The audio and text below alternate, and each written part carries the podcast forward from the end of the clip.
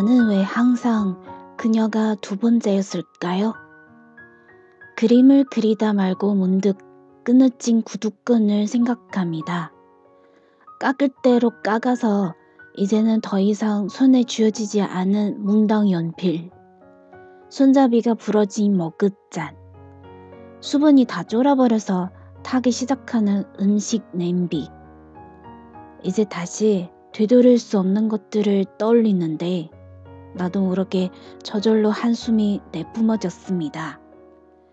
작은 금이 가 있더니 이제는 아예 깨져버린 화분이나 누군가에게 분명 빌려준 것 같은데 기억이 나질 않나 받을 수 없는 화집이나 다음날에 햇빛에 녹아 없어진 커다란 눈사람 나와 그녀의 사이는 이제 아무렇지도 않은 게 돼버린 겁니다.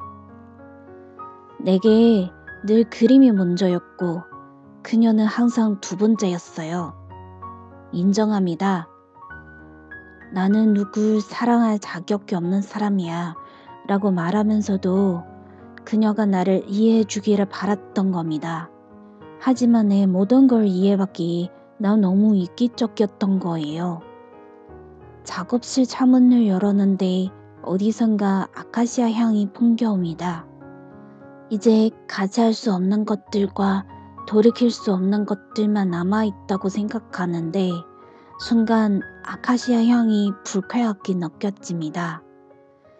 나는 몸을 돌려 내가 그려놓은 그녀의 모습을 보고 있지만 그녀는 그림 속에서조차 애써 나를 외면하는 것 같습니다.